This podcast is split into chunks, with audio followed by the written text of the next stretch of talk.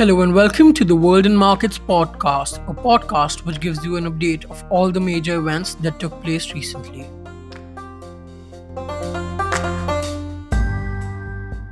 A new piece of information has come up recently. Rakesh Jhunjhunwala, the big bull of the Dalal sheet, has planned to invest up to two hundred sixty crores in a new low-cost airline venture, tentatively called Akash. And it has also been noted that the new airline venture could be headed by Mister Vinay Dubey, ex-C E O of Jet Airways and Go Air, and they are seeking a no-objection certificate from the Ministry of Civil Aviation. If all goes well, they could potentially get their hands on an air operations certificate and commence business by next year. But why now? Why are they trying to set up a new airline bang in the middle of the pandemic? It sounds like a horrible idea, right? Well, it does, until you start digging a bit. The pandemic has changed the commercial aviation industry forever.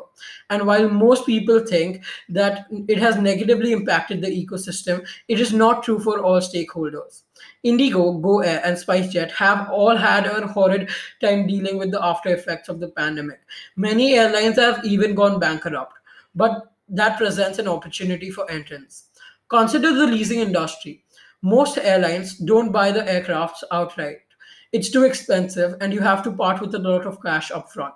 So they lease the aircraft, they borrow it from the leasing company and pay in installments.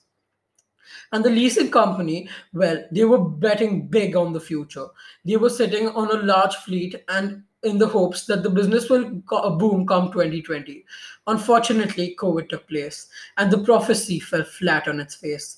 And considering so many airlines have now gone bust or streamlined operation, aircraft leasing companies are courting new customers by offering deep discounts.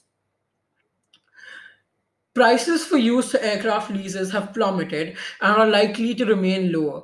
For instance, the monthly lease rate for a two thousand sixteen vintage Boeing seven seventy-seven three hundred E R aircraft was around one point two million in twenty nineteen.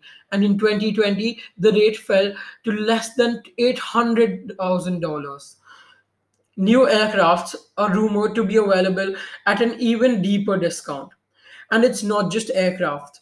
Pilots and crew members are desperately trying to find new work and willing to take pay cuts. You get anything at rock bottom price right now, and you you're uh, and if you're an entrant in the commercial aviation industry, this is a massive competitive advantage. So startups in the commercial aviation segment, this could be the best time to set up a shop, and Akash could actually make a dent in the Indian market soon.